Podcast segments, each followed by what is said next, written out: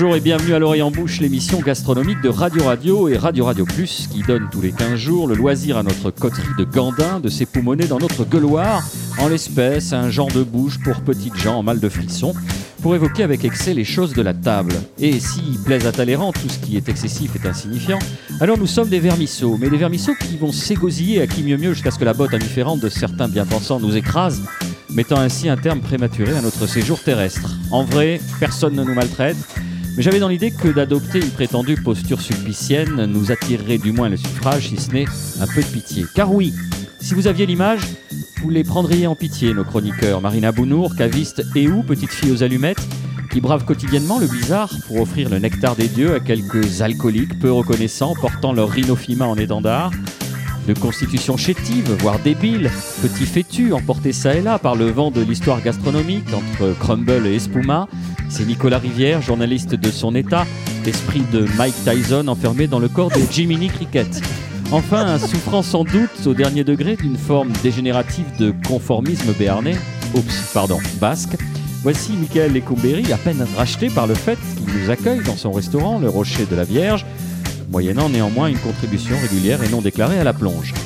Lors de la dernière émission, un escogriffe a franchi la porte de cet établissement pour rendre une visite courtoise mais ferme à Michael, alors que nous nous apprêtions à passer sur le grill Gérard Garrigue, qui s'est immédiatement agité en tous sens pour attirer l'attention du dit personnage, qui se trouvait être un ami et fournisseur de ces deux maîtres coqs.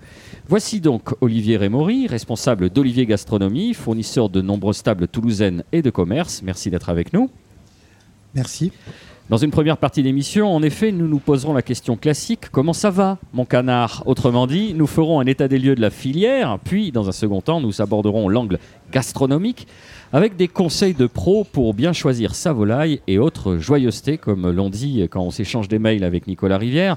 Alors, Nicolas, justement, l'actualité nous rappelle hélas que le spectre, le spectre de la grippe aviaire plane toujours sur les éleveurs.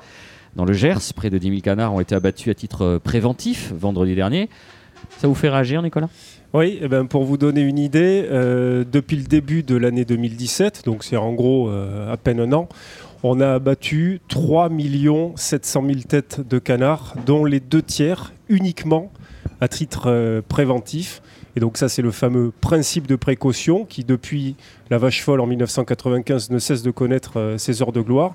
Et donc, tous les six mois. Alors le gros de l'affaire, ça a été en 2016, où là effectivement, dans le cœur du sud-ouest, ça a été très compliqué parce qu'il y a eu énormément de zones délimitées, beaucoup d'éleveurs de canards ont été, ont été visés.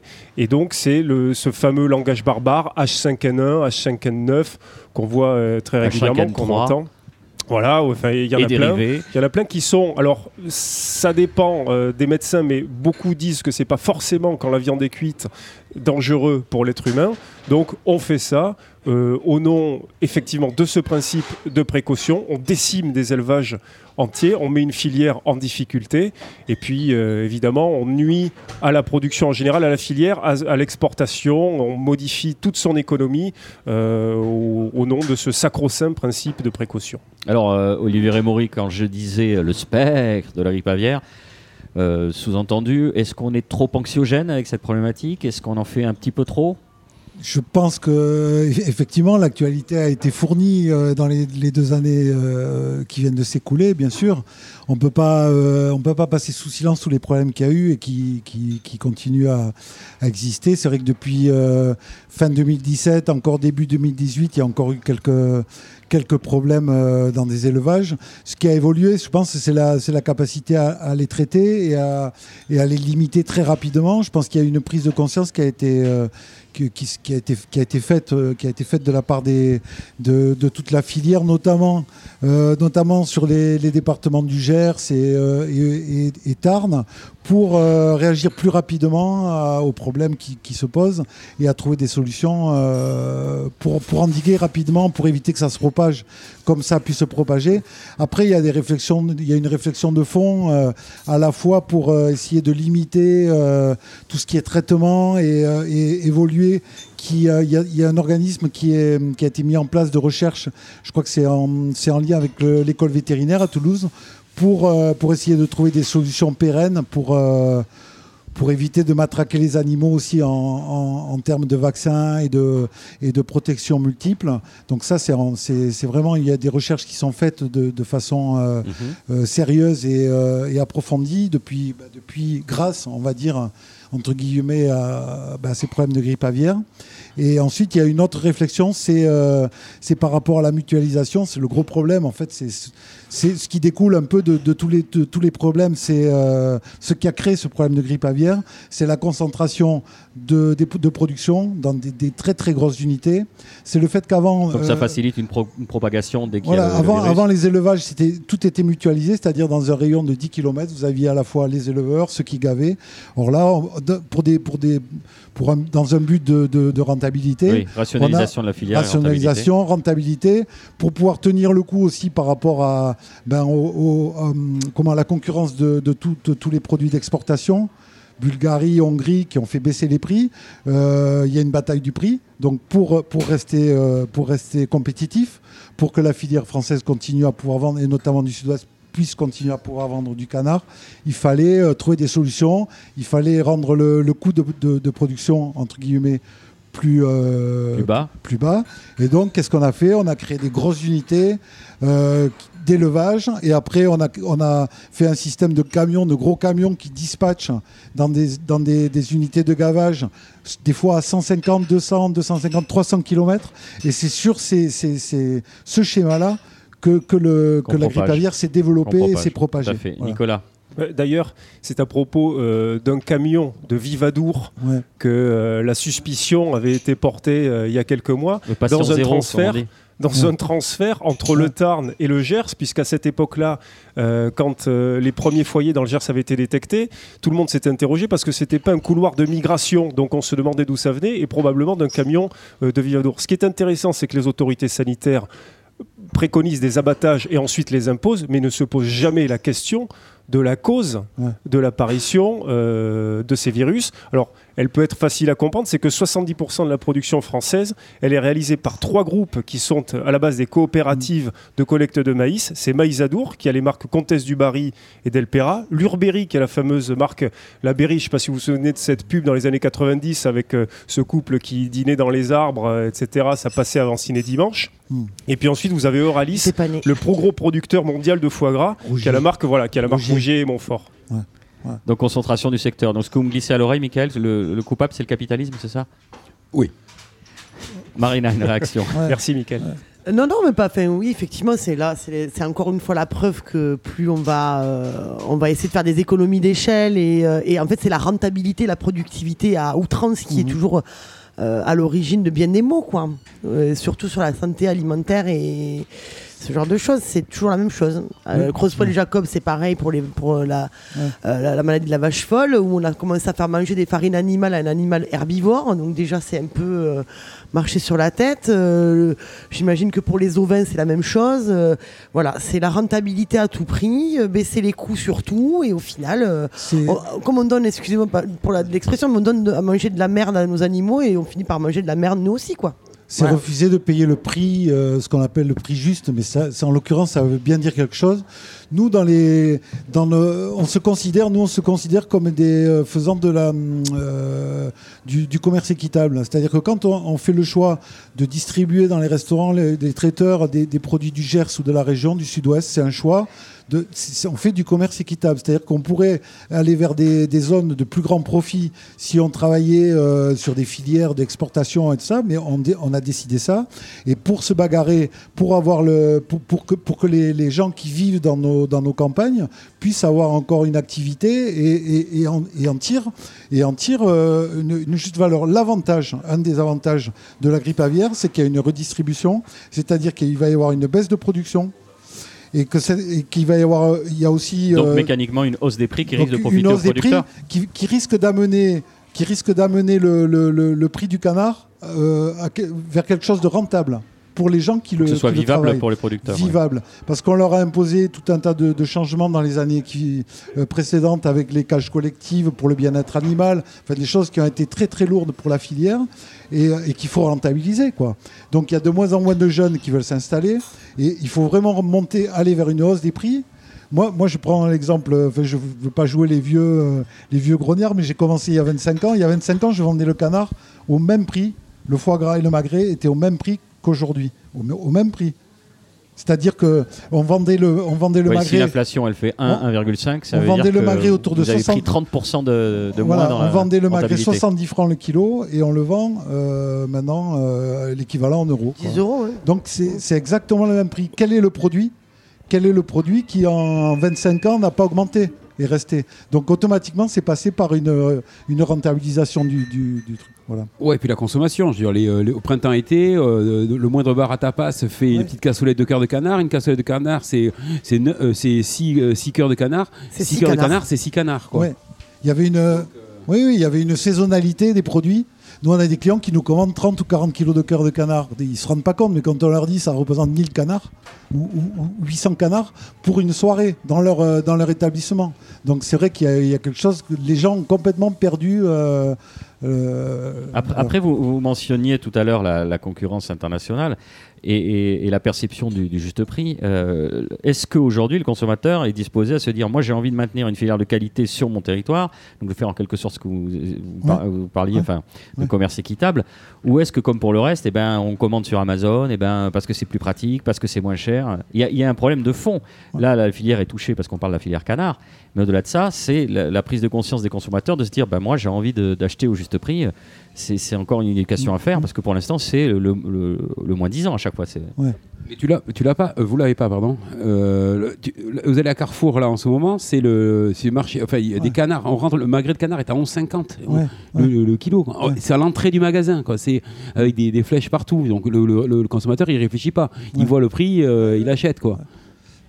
Donc la réponse est dans la question. On n'y arrivera Ouais. pas. Après, euh, si, on y arrivera parce que je pense qu'il y a quand même. Moi, moi, je suis plutôt optimiste parce que je pense qu'il y a de plus en plus de gens qui se posent la question quand même de ce qu'ils achètent.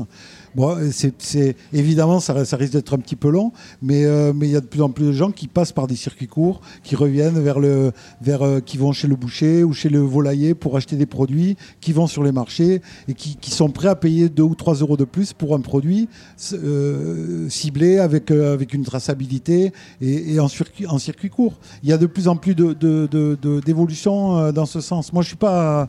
Je Oui, pas, on, voit, on pas- voit les prix aussi. On, on parle souvent de, de Patex à, à Victor Hugo. Victor Hugo, ouais. à Victor Hugo. Alors effectivement, on on se dit, oh, le, le canard, il est, il, est, il est un peu plus cher, mais c'est le- je pense que c'est le véritable prix. Puis c'est euh, voilà, c'est euh, c'est Ouais, fabriqué, ouais. c'est fabriqué, c'est élevé euh, à 30 km de Toulouse. Ouais, c'est euh, ouais. Bien sûr. Après aussi, je, je pense qu'il y, a- il y a ça aussi, mais vous, vous le disiez Olivier, euh, il y a une dissociation entre ce que l'on mange et l'animal. Hmm. Les gens, euh, trois quarts du temps, Mm. ils percutent même pas qu'ils sont en train de manger un animal en fait. Ouais, ouais. Et pourquoi? Parce qu'il y a une méconnaissance de, de la nature et de tout ce qui entoure les gens. Euh, L'animal est devenu quelque chose qui est un bien consommable et ils ne conçoivent même pas que ça puisse être vivant euh, avant. Il y a plein d'enfants qui pensent que les poulets ça naît sans plumes, enfin ce genre de choses. Donc du coup, si vous voulez, euh, pour Le eux, poisson, magret de canard euh, qui voilà, sont tout carrés dans l'eau, euh, voilà. Et puis on se fiche. Donc il y a une dissociation entre la bête et le et le et le magret, en fait. le magret, c'est typique. C'est le magret. C'est qui sait euh, quelle est le quelle est Ah, la c'est- partie c'est du quelle partie canard, du à quoi canard, ça ouais, voilà. correspond. euh, Pour voilà. ceux qui savent que c'est du canard. Et c'est un des plats les plus Déjà, euh, aussi. maintenant les plus populaires en France. euh, C'est autour du cou. c'est les ça gens se posent pas la question. C'est pour tenir chaud l'hiver. euh, ouais. Nicolas. Non, le magret, c'était André Daguin. Donc lui, il doit savoir, euh, il doit savoir où ça se trouve. Et ça, on en parlera dans la, dans la deuxième partie de l'émission, Mm. qui abordera plus la- l'aspect gastronomie de, de ce fabuleux Alors euh, la, animal. la Non, pour- transition. euh, Ce que je voulais, je, je voulais euh, conclure moi pour, pour ce qui me concerne, euh, pas de, pas de, enfin voilà, il faut pas dramatiser. Il y a quand même énormément d'efforts qui ont été faits pour, euh, pour limiter les risques. Il y a une prise de conscience des gens qui travaillent dans la filière, à la production, au niveau en termes d'hygiène et tout ça. Et ça, je veux dire, il faut le, il faut le respecter. Il faut, il faut, on va partir du principe que ça va porter ses fruits. Voilà. Et dans les pays justement euh, exportateurs de, de canards vers la, Il y a vers la France, régulièrement, ben là, Est-ce que les normes sont les mêmes Enfin, général, ouais. Oui, c'est en train de c'est en train d'évoluer aussi. Il y a de plus en les normes sont mises en place. Il y a un mois, il y a une il y a une toute une partie de la filière en Bulgarie qui a été fermée. Il y a des abattoirs qui ont été fermés pendant euh, plus d'un mois et donc nous on l'a ressenti ici sur le marché parce que automatiquement on a un afflux de demandes euh, sur nos produits. C'est-à-dire sur les produits régionaux. Alors quand on questionne, ah ben oui, on peut plus en avoir du bulgare, euh, on peut plus avoir du bulgare parce que là c'est fermé pendant un mois. Pendant la période d'été aussi, il y a plus de, de production là-bas. ils arrêtent euh, pendant trois mois, ils ferment. Le, le Ce qui s'apparentait avant à un dumping, donc c'est une Oui. ré- un rééquilibrage des Oui, règles de la voilà, voilà, concurrence. voilà. Donc euh, Oui, on est oui, dans une bien sûr, logique quand même. bien sûr. euh. Mm. Allez, on va marquer une courte pause, le temps d'un peu de musique, et on se retrouve avec plaisir dans quelques instants.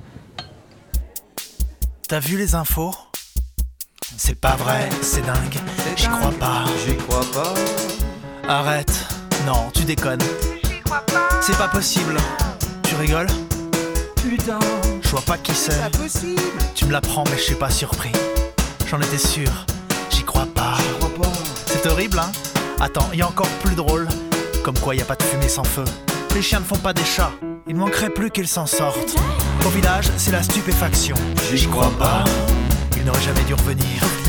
On voudrait juste comprendre. Je t'ai pas reconnu. Maintenant, il doit payer.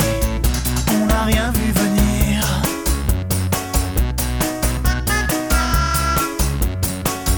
On n'a rien vu venir. J'en étais sûre On n'a rien vu venir.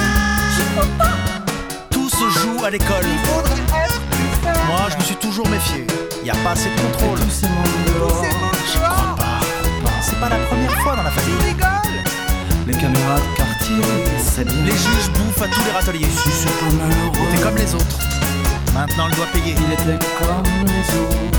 On n'a rien vu venir. On n'a rien vu venir. C'est pas vrai Tu pas On n'a rien vu venir. Ils l'ont poussé à bout. C'est bien le système français. C'est une naissance, on peut rien On y faire. Avant, mon père est flic. Comme le cousin. L'autre, avec sa tête de fou. Après, il y a eu un grand silence. Vous êtes bien sur Radio Radio Plus en compagnie de nos chroniqueurs érudits, Marina Bounour, Nicolas Rivière et Michael Lecumberi. Si vous prenez l'émission en marche, merci de nous rejoindre. Vous entendez euh, derrière nous, puisqu'on est au restaurant Le Rocher de la Vierge, ben, il y a de la vie, ça bouge autour de nous. Notre invité, c'est Olivier Rémaury, d'Olivier Gastronomie, expert S-Volaille. Alors Olivier, on l'a dit, la filière est en tension. Et on, on a décidé de faire retomber cette tension en se focalisant à présent sur les produits et, et sur le goût. Vous allez nous donner des conseils quand on va sur votre site, alors qui est plutôt réservé aux professionnels, on va dire. Oui. Euh, C'est plutôt. Nous, nous, nous, on- c'est vrai qu'on on est vraiment spécialisé dans la dans le- la fourniture pour les restaurants, les traiteurs. euh, donc, on, voilà, c'est notre métier, ça. C'est notre métier. On voit par exemple qu'il y a différents types, différentes qualités de foie gras. Euh, il y a le tout venant, même dans le tout venant, il y a IGP, IGP supérieur. Euh, Ouais. Dites-nous un peu comment, c'est c'est quoi ces, ces- ces critères et ces distinguos de, de qualité Alors, ça peut paraître. euh, c'est un langage IGP, ça fait pas vraiment rêver. Euh, IGP, c'est- indication euh, géographique euh, protégée. Euh, ça garantit l'origine du produit, mais ça garantit aussi un cahier des, il y a un cahier des charges qui garantit euh, ben, une nourriture, une nourriture à base de maïs et non pas à base de, de, de- de mélange, de mixture, de, de- mixture. Comme tout à l'heure, d'eau broyée de canard qui mangeraient Voilà. eux-mêmes du canard. Ouais, voilà, ou de sciure de ou de ou de sciure de bois. Euh, donc, Comment ça Il y, a- il y a des gens qui nourrissent des, des animaux avec la sueur de bois c'est une image, mais, euh, mais en tout cas, le, le- le, euh, c'est vrai que le, IGP, ça garantit une qualité au niveau maïs. Ça garantit le, fait, évidemment, que c'est pas transgénique, mais ça garantit aussi le fait que les- les- les, la- l'alimentation vient de, de parcelles autour de, de, de- de la zone concernée. Ouais, ouais, voilà.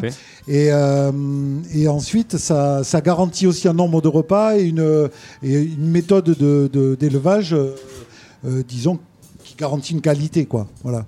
C'est-à-dire au moins, une, en principe, je crois que c'est 24 repas, donc euh, au moins 12 jours de gavage sur la fin de, de l'élevage. Et, euh, et ensuite, il y a essentiellement deux souches de canards, c'est c'est les mulards et, et, et barbarie. Barbarie. Et donc, euh, voilà, après, c'est au choix. Il y a de plus en plus de mulards, de moins en moins de barbarie, parce que le mulard est réputé pour euh, la qualité de son foie gras. Euh, moins charnu en viande, mais, euh, mais plus, plus goûteuse. Et plus Donc, facile à gaver aussi, non Il me Plus semble. facile, un peu, Ils un prennent peu plus plus facile à gaver. Et euh, oui, c'est- c'est exact. Et, le, et surtout, une meilleure, bien meilleure qualité en foie gras. Alors un conseil de pro pour bien choisir un foie gras. Alors, pour bien choisir un foie gras, pas, évidemment pas, pas trop gros. Euh, éviter de le prendre sous vide, mais ça, de l'acheter sous vide, mais ça, c'est pas évident. Il faut aller sur les marchés. Si vous avez la chance d'aller sur les marchés du Gers euh, qui existent encore, vous pouvez acheter euh, effectivement le foie gras non sous vide. Je Près- pense, Le je- plus près de Toulouse? Le plus près, c'est c'est Gimont. Gimont le dimanche matin. Alors ça c'est ouvert aux, aux particuliers. Ça s'appelle euh, ça s'appelle le la grâce la grâce matinée. Ils ont appelé ça. pas mal. Voilà, c'est pas mal. Il y a Samatan le lundi aussi. Oui, Et ça après, c'est la grande messe, lundi la pour- grande messe du lundi. Oui, le lundi, mais pour ceux qui bon, qui sont qui travaillent pas quoi. Nous, Voilà, voilà, voilà. on peut y aller. Ou pour les commerçants. Oui, ou les pour les commerçants. En sachant qu'il y a de moins en moins, c'est quand même des marchés qui sont un peu en perte de vitesse parce qu'il y a de, de plus en plus de, de, de, de production et de livraison euh, sur place. Allez voir celui de Olivier-.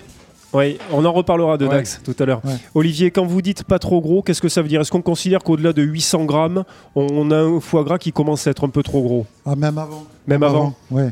Alors, il y a, il y a- moi, je dirais que la barrière euh, pour faire un foie gras, un foie gras mi-cuit en terrine, euh, euh, sans parler de bocal, hein, mais de, de cuisson longue, mais un foie gras en terrine, moi, je dirais que la barrière, c'est 650 grammes. Et surtout, euh, surtout l'idéal, c'est d'avoir un foie qui n'a pas été mis sous vide, parce que la texture du foie gras, se, elle se, en- en- en- dans la mise sous vide, il y a une, une détérioration des cellules qui fait qu'après à la cuisson, il va se, il va, il va moins bien se comporter. Donc l'idéal, c'est de, c'est un foie gras euh, le plus souple possible, qui a fait le moins, qui a passé le moins de temps au frais, au frigo, et qui est euh, à la limite de la veille ou de l'avant-veille, qu'on a laissé quasiment à température ambiante, même si les services vétérinaires n'aiment pas trop ce système, enfin cette idée-là, euh, c'est l'idéal. Moi, je me rappelle quand j'allais avec, euh, ma grand-mère, on allait sur les marchés à Rium, on ramenait le- les foie gras, on les laissait, ils restaient à température ambiante toute la, soirée jusqu'au lendemain où on les cuisait. Il n'y avait pas de problème. euh, voilà. Après, il faut chercher des foie gras si possible, avec une belle texture, luisante si possible. Mais ça, bon, c'est, euh, ça, on en trouve encore. Et la souplesse, c'est-à-dire que quand vous appuyez dessus, euh, il faut que le- la texture soit souple. Quand vous, quand vous, vous appuyez par exemple Si le commerçant le vous pouce, laisse faire. oui, voilà. C'est un peu comme pour les pêches l'été Oui. ou les, Ou les melons. Mais, euh, mais euh, voilà, si vous avez Touchez la pas mes possibilité de les, de les, en tout cas, une fois que vous les avez achetés, vérifiez C'est après coup si on sait que s'il est bon que ou pas. le, le- quand vous appuyez sur le pouce, le- la texture va s'enfoncer puis revenir légèrement euh, dans son dans son état. Voilà. On rappelle juste une distinction, Olivier, pour, le, pour, les, pour les béotiens, la différence entre foie gras entier et puis les fameux blocs qui sont des assemblages pour que la clientèle puisse s'orienter. Un foie gras entier, c'est le foie gras qui est cuit. Vous le prenez, vous mettez dans votre terrine ou dans votre bocal et vous le cuisez sans salé poivré, sans y toucher. Le bloc de foie gras, c'est des, des foie gras qui sont découpés, qui sont euh, mis en morceaux, parfois, hein. malaxés. Malaxés. Alors il y a une idée de, de- de morceaux. On vend, en général, c'est du bloc de foie gras avec 30% de morceaux ou 50% de morceaux. Donc à l'intérieur, on laisse quelques morceaux pour faire euh, un peu joli, mais c'est pas euh, voilà, c'est le, le foie gras de qualité. Le vrai foie gras, c'est le foie gras entier. Voilà.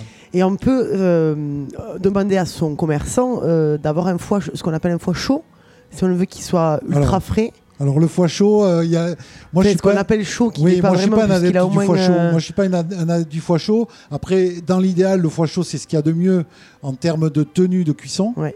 Euh, mais le foie chaud, chaud. moi, on a, on a fait des tests régulièrement en termes au niveau gustatif. Un foie gras, il, de- il va, il va, il va prendre son goût et son, on va dire, il va, il va atteindre sa, Sa meilleure saveur, qualité, ouais. sa saveur, avec un, un passage en refroidissement léger, quoi. Pas, pas forcément en chambre froide, mais, mais sorti de la bête. Ça, c'est pour des raisons économiques souvent que c'est fait. On les sort de, de- du, du- du canard. Il ressemble à du foie de veau. hein. On fait un foie vraiment euh, complètement mou. Il est mis dans le, dans, le thé- dans le bocal et il est cuit. Et là, on est pour les industriels notamment, Ouais. c'est l'assurance qu'il va y avoir une fonte euh, quasi, Quasi zéro. inexistante, Or. Nous, on sait très bien que le gras, que le foie gras euh, a besoin de un peu de gras autour, qu'il faut qu'il rende un peu de gras pour, pour atteindre euh, sa saveur maximale. Voilà. Donc le foie chaud, euh, moi je suis pas, Alors, je suis pas un adepte Ce de des ça. foies Et en- chauds, enfin voilà, ce Ouais. qu'on appelle foie chaud euh, alors chez un après, après, qui le, a une journée après, dans l'idée de chaud, le, le fait qu'il soit, qu'il soit euh, tué de Du la veille, voilà, quoi, voilà. on est d'accord. Mais, mais, mais chaud, euh, cuit, cuit euh, alors qu'il est encore mou, c'est pas, je pense, que c'est pas la sacro-sainte question, c'est qu'est-ce qu'on boit avec ça? Ah ben ça, il y a plusieurs écoles. hein. À chaque fois, vous vous tournez vers. On va commencer par la vôtre, Nicolas. Marina.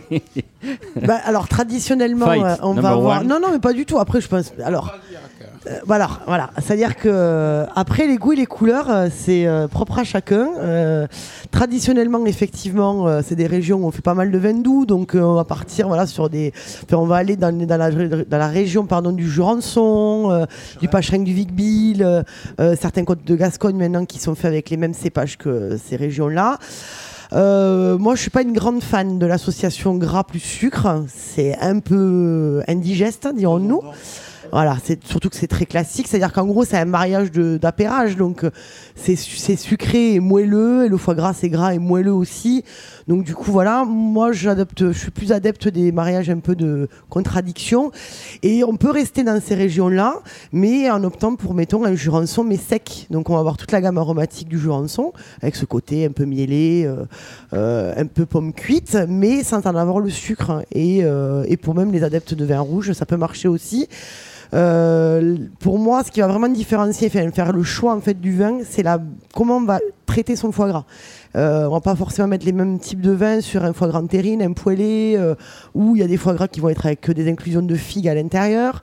Donc là, on peut, on peut aller sur des vins rouges, ce genre de choses. Donc euh, du coup, on peut vraiment euh, s'amuser avec le foie gras. Tout dépend comment il est fait. On Enfin, peut aussi tenter le- de l'oxydation, de, de oxy- de l'amontillado. Bien sûr. C'est terrible. Donc on peut faire euh, plein de choses. Moi, j'ai, moi, Oui. le souvenir d'un muscat. Alors, je sais pas si ça existe encore. C'était un, c'était dans les pays catalans. C'était à l'époque, c'était un vin qui, était en vogue, mais c'est pour donner une idée. C'était un muscat sec. hein, c'est Laporte qui faisait ça à l'époque. Ah, Siloé. Et, euh, Ouais. et ça, moi, j'ai le souvenir d'avoir mangé du foie gras avec, euh, avec ça, là, avec un muscat sec. Ça marchait très bien. Très, très bien. Ouais, Nicolas, de votre côté euh, Non, mais je- moi je me souviens de Dominique Lacou qui disait le gros problème effectivement quand on veut faire des accords avec euh, le foie gras, euh, notamment sur les vins qui sont euh, moelleux ou sucrés, c'est que le risque c'est d'empâter la bouche pour le reste du, du- repas. Et Dominique Lacou, il avait une idée complètement hétérodoxe. Il disait moi je mange le foie gras à la fin. En fait, comme ça, il se, libère des possibilités pour l'accorder effectivement avec des amontillades ou avec des portos, éventuellement avec des vins rouges, comme vous l'aviez dit, Marina, euh, si on a un peu de figue qui vient, qui vient titiller tout ça. Et euh, c'est une idée qui est pas si bête que ça. Bon, effectivement, ça demande de changer un petit peu sa, vision et son déroulé de, repas, mais c'est pas idiot. Alors, on vient de faire un focus sur le foie, mais n'oublions pas le reste de la bête, et on va aller dans votre sens, Marina. C'est pas tout ça ne se fait pas ex nihilo. Il y a un élevage et il y a le reste. Alors, le reste de la bête, on continue euh, avec vous, Olivier, euh, parce que là, ils font, euh, ils font un genre d'aparté avec Michael. Comment on choisit à ce moment-là un, un bon canard? Est-ce qu'il faut le prendre entier? Est-ce qu'il faut on le vide soi-même? Comment on le part? Ou alors, euh, voilà, je fais le, le béotien volontairement. Alors le canard, le- il faut savoir qu'on peut plus avoir de, de canard, euh, on peut on peut plus trouver de canard euh, non vidé. C'est interdit, on peut plus vendre de canard non vidé. Entre le principe de Donc, précaution. Donner Ouais. viscéré, ouais. Donc euh, maintenant, euh, par exemple, nous, nous, le- les, les canards qu'on distribue sur Toulouse, ils sont forcément vidés. Et par contre, quand les clients veulent avoir le foie gras et le- enfin, les abats qui vont avec, on, les, on, les, on leur fournit, mais c'est à côté. C'est plus à l'intérieur. Le seul moyen d'avoir des canards encore euh, non vidés, c'est d'aller sur les marchés, euh, effectivement, où là, on peut encore les acheter chez le producteur. Quoi. Voilà. Et comment Après, on, les après, choisit alors après, c'est quand même du. Ben moi, j'ai le souvenir, les, les premières fois où je suis allé dans, dans les marchés de, du Gers, euh, il y avait des, des messieurs très célèbres qui, qui sont maintenant qui sont retirés, mais qui passaient euh, très très vite devant des bancs avec, le, avec la main, comme ça, et qui, qui palpaient le canard Ah au niveau comme- du foie gras. Comme tout à l'heure, entre les melons Et et, il le- palpait, il palpait, il faisait, euh, il faisait une rangée, mettons, de 30 ou 40 canards en palpant. Mais comment on exerce son expertise de la main, là? Et, et- au, au toucher, ils voyaient, ils savaient, ils étaient à même de dire si le foie gras faisait 400, 500, 600 grammes. Et arrivé en bout de ligne, ils avaient un petit calepin, ils marquaient le prix du, qu'ils proposaient. Euh, au- à l'éleveur et l'éleveur, l'éleveur disait OK ou pas OK. Enfin voilà, la négociation, elle démarrait euh, du palpage. Voilà, c'est c'est ça qui, qui détermine. Alors, il y avait une part de, de cinéma, bien sûr, dans le, dans le, dans le, dans le, dans le truc, mais, euh, mais voilà, c'était un peu l'idée. Et une méthode peut-être un poil plus, mo- plus moderne pour. euh, Bah, la méthode, la, La tête méthode, de l'éleveur, bah, la peut-être. hein. méthode plus moderne, c'est euh, la méthode plus moderne, c'est c'est le c'est un, un joli canard bien plumé déjà. Plumé, alors l'idéal c'est plumé à sec, hein, qui ait pas trop de repousse, qui soit pas, euh, qui paraisse pas maigrichon, qui ait une jolie couleur avec le gras bien, pareil, bien brillant, un peu jaune euh, et euh, Pas abîmé, pas d'échymose. Oui, pas trop, dé- pas trop de, pas, pas trop abîmé, pas d'échymose, euh, voilà, qui n'ait pas été, euh, qui ait pas été Malmené, battu, euh, Mm. voilà, qui n'ait pas servi. euh, De punching ball. ouais. Nicolas. À quel propos? Ah non, je voyais réagir. euh, Non, j'étais plongé dans la réflexion, euh, la réflexion d'Olivier. Euh, non, le canard, effectivement, quand on parle d'autre chose que du foie, les deux dernières parts du triptyque, c'est le magret. Euh, évidemment, et puis le confit.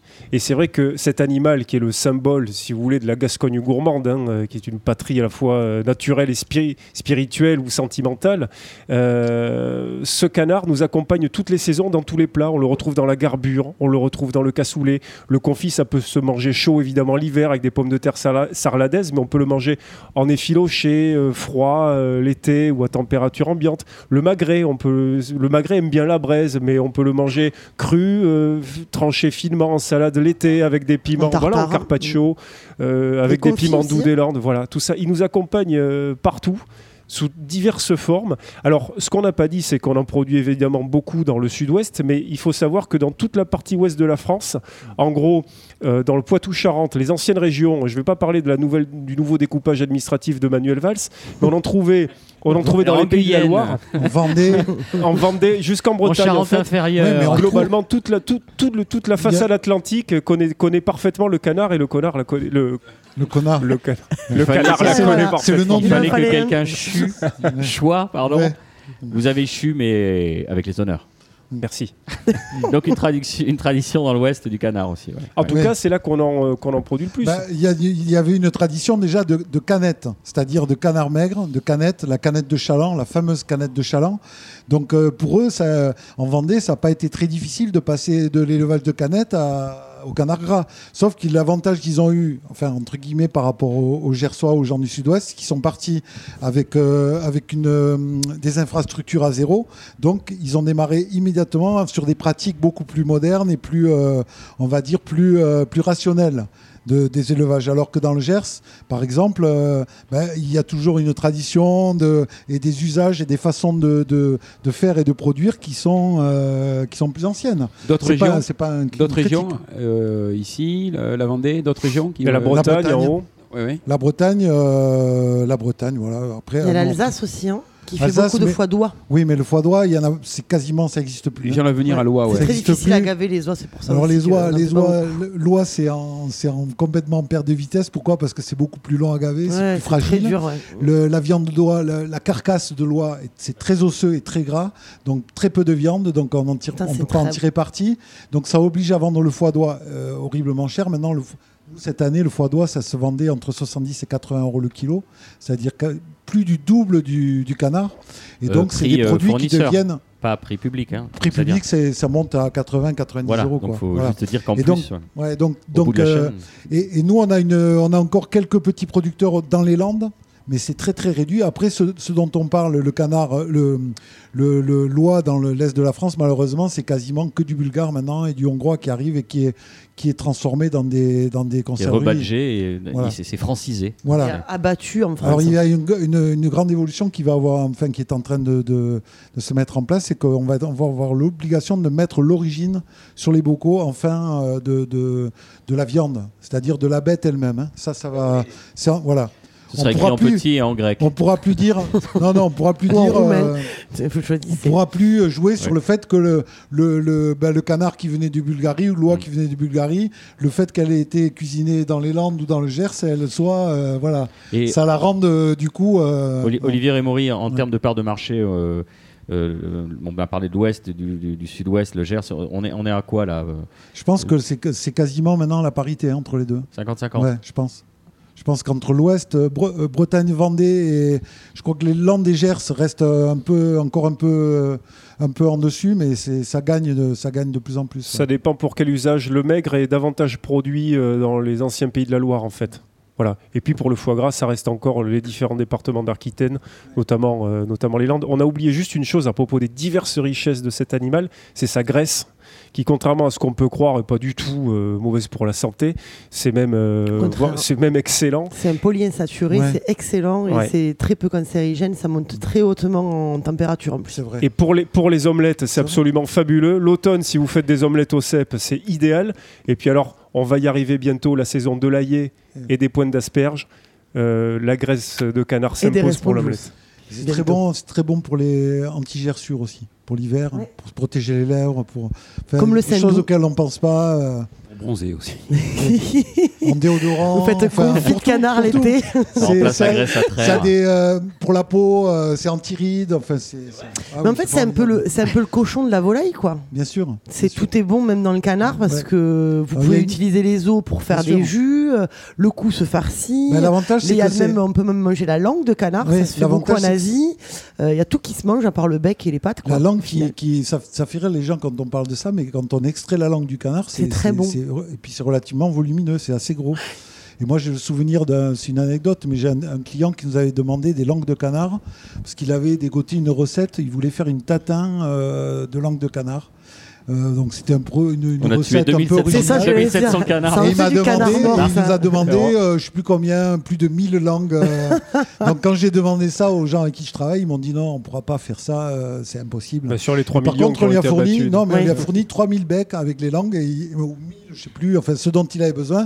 Et il a extrait lui-même les langues euh, Il qu'il a fait confire. qu'il a fait confire Il a fait confier, il a fait la tarte et les gens ont dit Et c'est Ouais, bon. pas mal. Bof. Ouais, ouais, ouais. Mais voilà. Non, mais ça fait partie des choses. Alors maintenant, je sais qu'ils ont développé des machines à extraire les, les- les langues. Et non, c'est pas des blagues. hein. Pour, euh, et donc, ils les gardent, ils les mettent, ils les congèlent, ils font des espèces de gros pains de langue qu'ils vendent euh, pour les Asiatiques. Ouais, ça mange beaucoup en Asie. là, ouais. d'apprendre Donc pour dire que dans le canard on jette rien, euh, mais alors vraiment rien du tout. Après il y a l'aspect, euh, c'est un animal de garde entre guillemets, un peu comme on dit un, un vin de garde, Euh, c'est-à-dire qu'on peut on peut faire des conserves avec, comme on faisait les confits et tout ça, mais c'est aussi maintenant grâce à André Daguin ou des ou des euh, enfin tout un tas de cuisiniers qui ont été innovants dans ce domaine, ils ont transformé des produits qui jusque-là étaient confits, euh, ben maintenant on les fait rôtir, on les fait euh, voilà d'une autre façon. Oui, on peut les consommer au moment. Quoi. Ils ont rendu le- leur lettre de noblesse à des Ouais, voilà, produits, euh. voilà. Allez, avant d'aborder une dernière partie d'émission, une petite respiration musicale. Euh, on se retrouve très vite. C'est un, un petit hommage aux Beatles. It's been a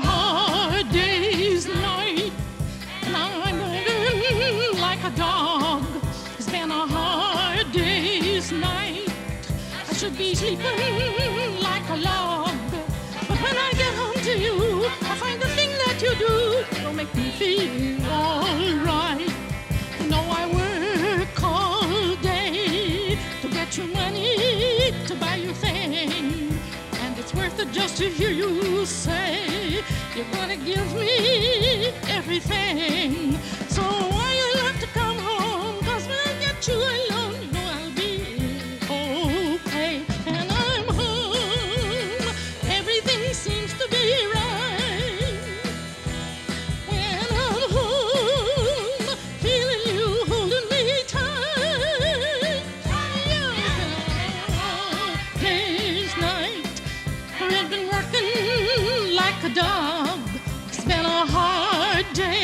Night.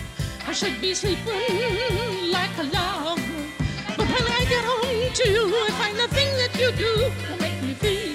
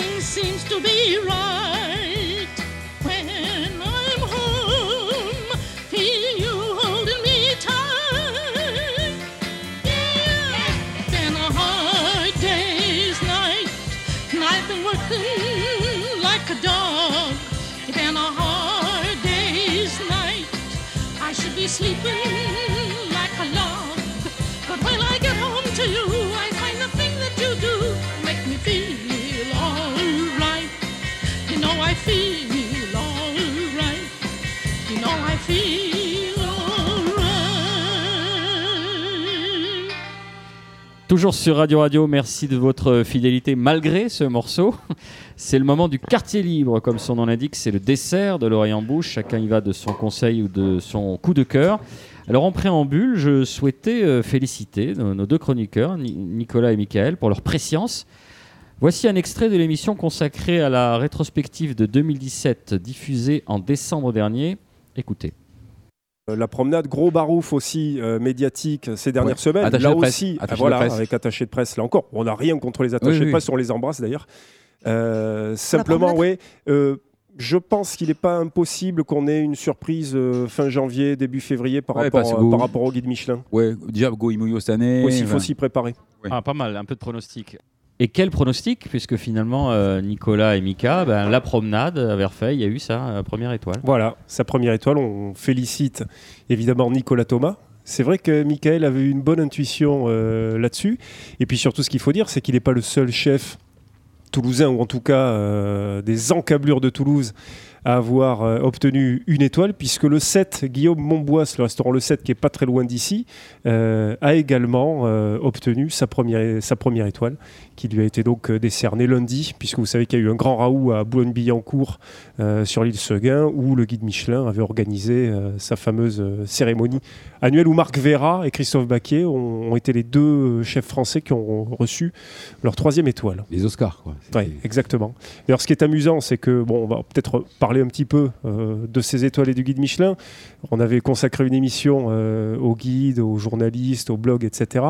Euh, ce qui est intéressant, c'est de savoir que est monté sur scène euh, du Michelin lors de la soirée, Métro, l'entreprise Métro, pour Président. vanter, et président, effectivement, euh, pour euh, présenter et pour vanter la qualité des produits. Président, groupe Lactalis, hein, Beignet et compagnie, qui, avec le scandale, le scandale euh, avec les contaminés, les, les laits Non, mais il y avait Édouard. Philippe, en revanche. pas Macron, mais Edouard Philippe. Mais souvent, euh, sur certains chefs qu'on voit, euh, à l'instar des, des pilotes de Formule 1, quand ils mettent leur.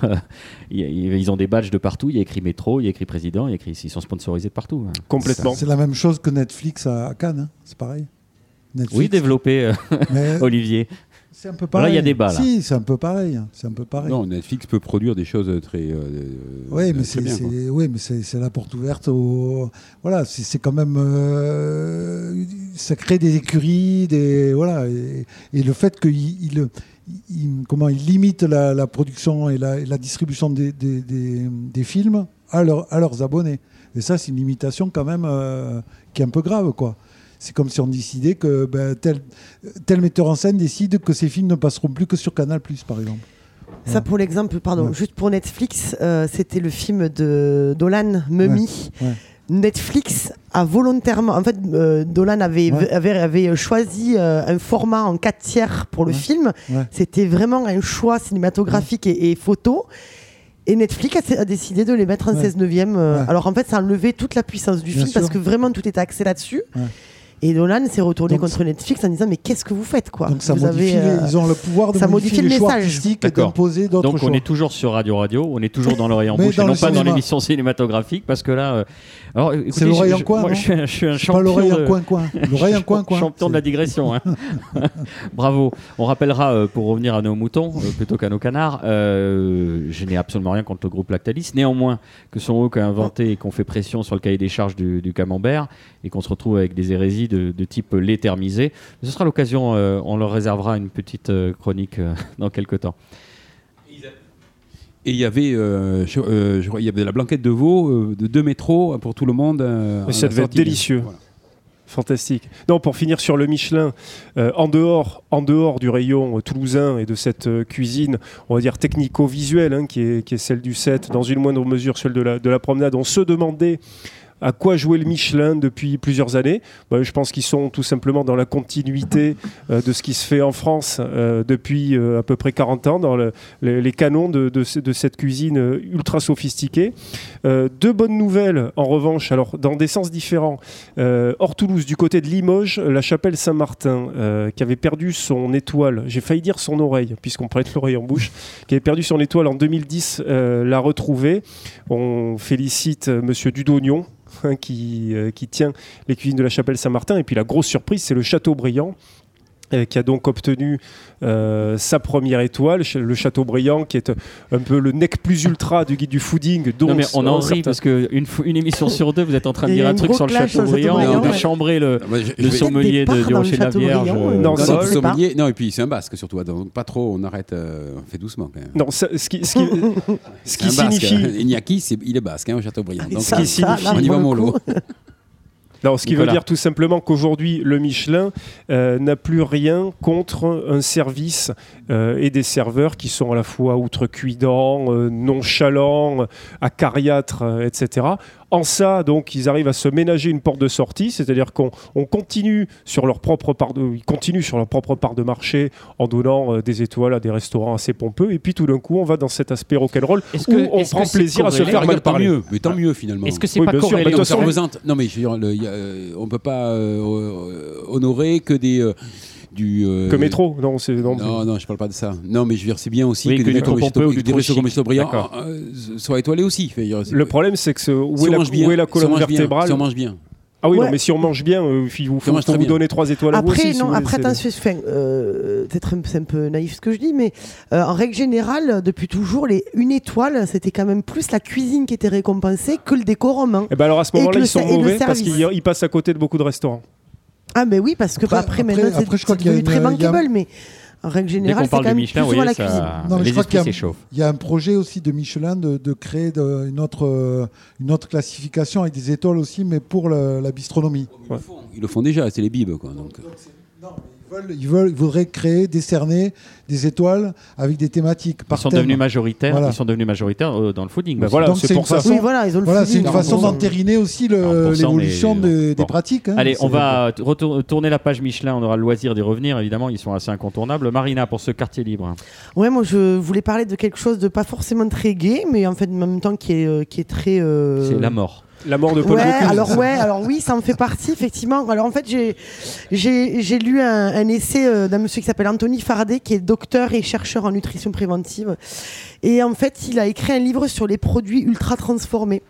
Donc en fait, on connaît les produits transformés, et là, on parle de produits ultra transformés. En fait, c'est tout. C'est en fait c'est c'est euh, ce qui est vendu à 70% dans les grandes surfaces et ce genre de choses. C'est tout ce qu'on va appeler les barres euh, chocolatées, les, les céréales muesli avec un haute teneur en euh, euh, minéraux, calcium et tout ça. Et en fait, ce monsieur, il. euh, Pardon, on va aller à la conclusion. explique, euh, Cancer, cancer pour tout le voilà, monde. bon, cancer pour tout. Bah, Alors, grosso modo, la conclusion, elle est que euh, 95 à foutu. 100% des choses qu'on On donne à nos enfants le matin, ce sont des produits ultra transformés. On mange Et pas ce qu'il faut savoir surtout, c'est que euh, ces scientifiques-là, en fait, ont arrêté de raisonner en, se disant qu'un aliment est un tout. En fait, ils ont voulu fractionner les aliments en se disant voilà, les aliments, il y a de ça, de ça, de ça. Donc pourquoi faire un tout? Autant tout fractionner, tout mettre dans un aliment et, app- et appeler ça un aliment ultra transformé. Ce qu'il faut savoir, c'est que aujourd'hui, euh, dans, quel, dans 15 ans, la septième cause de mortalité sera euh, due au diabète de type 2. Euh, il y a plus d'un milliard et demi de personnes atteintes de surpoids, 30 millions en, obésité, plus de 30 millions en obésité morbide. Et il faut savoir que le diabète de type 2, c'est un diabète de personnes âgées et qu'aujourd'hui, ça touche de plus en plus de gens entre 20 et 30 ans. Tout ça parce que justement, on mange de plus en plus de produits ultra transformés qui se disent bons pour la santé parce que c'est enrichi en oméga 3, ce genre de choses. En fait, c'est enrichi sur des choses qui sont déjà appauvries. Donc au final, vous n'arrivez même pas à la teneur minimum d'un produit non transformé. Voilà. Et voilà, donc, euh, maintenant, pour bonne chance à Mika dessus. pour passer derrière. Vous avez raison, hein, Marina, évidemment. Alors ouais, justement, moi je vais dire une petite recette, parce qu'on n'a pas parlé de recette, euh, d'un petit plat que, euh, que je fais, que j'aime beaucoup. Euh, des endives braisées euh, au confit de canard.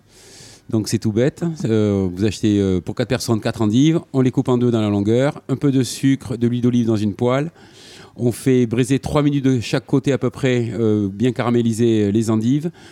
On met un peu de jus d'orange euh, dedans, on met un petit couvercle, 30 minutes, on enlève le couvercle, à côté on a du petit confit de canard qu'on effiloche, on met ça au milieu avec un peu de roquette, de- des oignons doux, on remet la deuxième euh, partie de, de l'endive dessus, le petit jus d'orange qui a, qui a réduit autour. Et voilà, la petite recette est toute simple. Pas mal. Alors je dirais pas, vous trouverez cette recette sur notre site parce que non, on est tous des gros flemmards. Faudra vous repasser.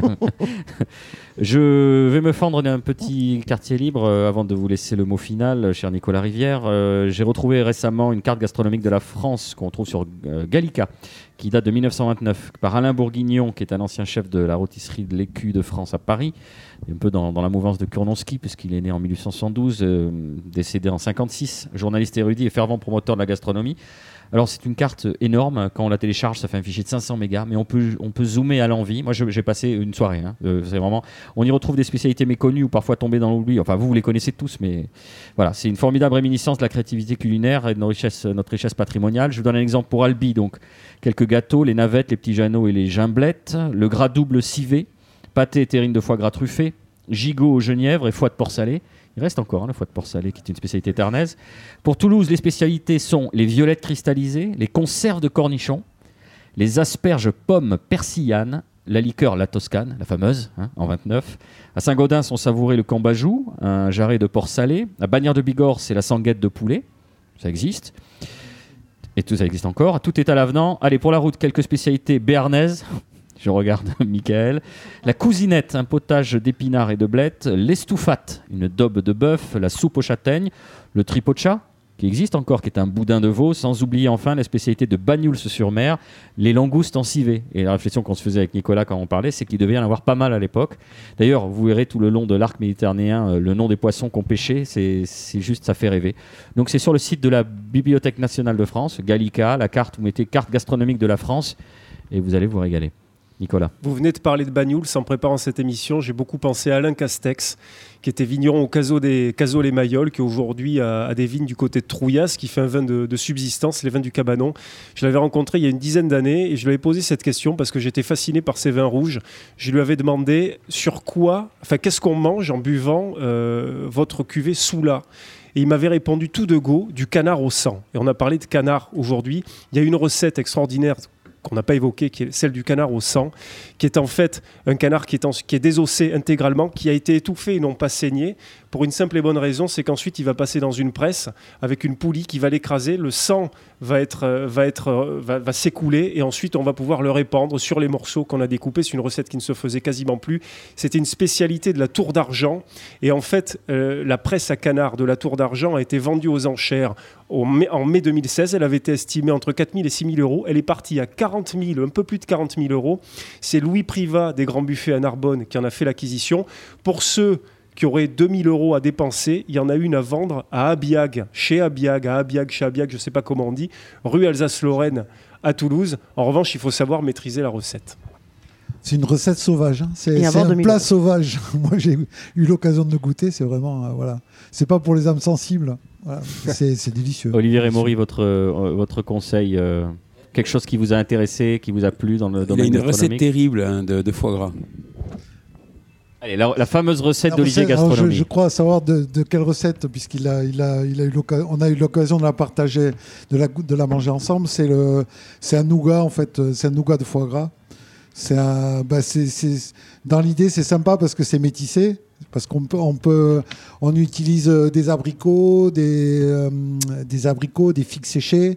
Des, euh, on peut mettre des pistaches, on peut mettre des amandes, voilà, on, mélange tout ça avec du foie gras, avec le foie gras qu'on a mis en cubes, hein, du foie gras cru bien sûr, qu'on a mis en gros cubes. On mélange avec les abricots qu'on a fait un peu euh, revenir, qu'on a haché un peu mais avec du gros morceau. On presse tout ça, on le fait cuire au four. Et ensuite, on déguste euh, une fois que c'est refroidi euh, le lendemain ou le surlendemain, c'est idéal. Et on est Et on juste a ce mélange, ouais, on a ce mélange de sucré, sucré avec le qui va très bien avec le foie gras et qui va très bien avec le canard en général, parce qu'il y a des, des alliances aussi de magret. euh, moi, j'ai souvenir de d'avoir goûté un magret euh, Avec ma grand-mère. à banane. Non, ah, c'était pas ma grand-mère là, mais c'est banane, euh, banane au rhum, euh, magret banane au rhum ou enfin bon voilà, il le, le fameux canard à l'orange. Arrêtez, aussi, vous allez finir par. Canard à l'orange dont on n'a pas parlé, hein. mais qui est un grand Oui. classique. D'ailleurs, Oui. que, que Mika reprend un peu, puisqu'il il met un peu d'orange dans son, avec ses endives. Il le revisite. euh, Et moi, j'ai un, un conseil à donner à toutes les personnes qui sont, euh, voilà, qui, qui aiment bien manger. Venez au Rocher de la Vierge. Et euh, venez déguster les bons plats de Mika, c'est- toujours un bonheur. On, va, on, va le couper hein, au montage. Merci Olivier. En bouche, c'est fini pour aujourd'hui. Merci d'avoir partagé ce moment avec nous. Merci à notre invité Olivier Rémaury, à nos chroniqueurs Marina Bounour, Nicolas Rivière, Michael Lecumberi. Merci Antoine Maignan pour la réalisation. Vous nous retrouverez sur le 106.8 de Radio Radio et Radio Radio Plus à la faveur de la diffusion et sur radio-radio-toulouse.net. Nous sommes aussi écoutables en balado-diffusion sur iTunes, SoundCloud ou Mixcloud. Il suffit de tapoter avec vos petits doigts gourds l'oreille en bouche dans le champ de recherche. Enfin, je vous rappelle ce qu'écrivait Michel Audiard quand un homme a un bec de canard, des ailes de canard et des pattes de canard, c'est un canard. C'est vrai aussi pour les petits merdeux. À bientôt.